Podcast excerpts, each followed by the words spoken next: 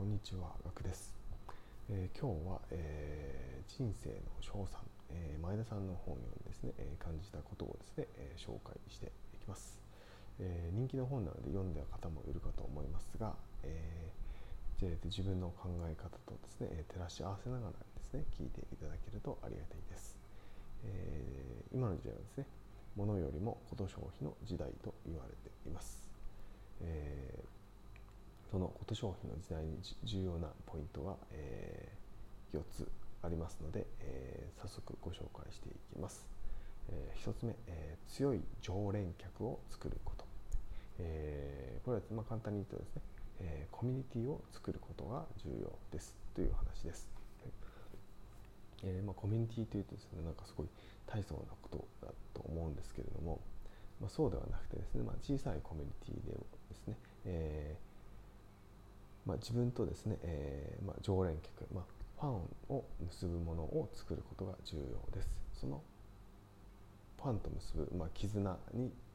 お客さんはお金を払う時代になっているということです。ファンを作るためにはですね、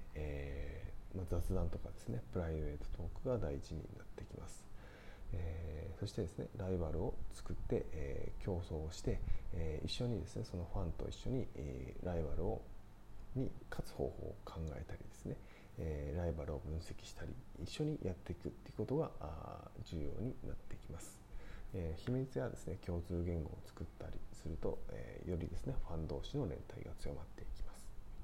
未完成でも全然 OK です。むしろ未完成の方がですね、ファンは応援したくなります。AKB とかそういう感じですよね。なんですね、この強い常連客を作る、ファンを作るっていうこと、絆を作るっていうことが重要です。これ一緒に何かをやっていくっていうことをですね、重要です。これはですね、他の、ビジネスにも共通してくる点だと思いますので、すごく重要なポイントだと思っています。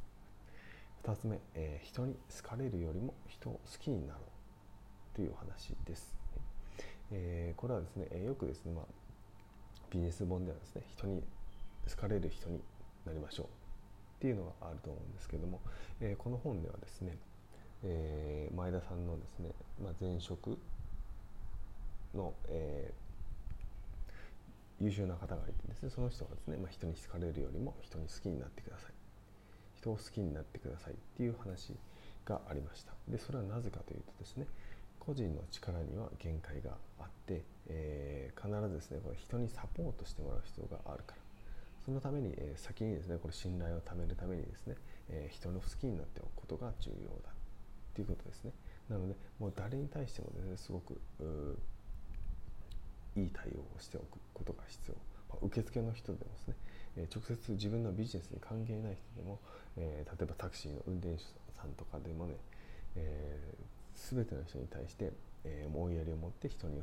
接しておくことが重要だって言ってて、すごくですね、確かにそうなんですけど、なかなかこれってできないことだと思うんですよね。ただこれをやっていることによって人との差が出ているっていうところのですね、一因にはなっていると思うので、すごくですね、これは考えさせる内容だなというふうに思いました。3つ目、当たり前のことを徹底的にやる。例えば挨拶を元気よくするとか、誰よりも早く来て勉強をする、思いやりを持って人に接する、この3つのポイントが あります。これはですね、誰にもできることなんですけれども、なかなかできないのが現実ですよね。挨拶もですね、ちょっと恥ずかしくなってしまったりとかして、ボソボソって言ったりとか、挨拶しなかったりとかっていうことは社会人になって全然あると思うんですね。なんですけど、こういったことをですね、当たり前にやる、人がやっていないことをですね、当たり前に、しかも徹底的にやるっていうことがですね、ポイントのようです。僕もですね、誰よりも早く来て勉強する、朝勉強をしている、今この音声収録をですね、朝撮ってるんですけども、ここの部分はですね、できているかなと思うんですけど、挨拶とかですね、お家に持って人に接するとか全然できないですね。なので、自分もですね、ちょっと考え方はですね、変えなきゃなっていうふうに思っています。で、当たり前な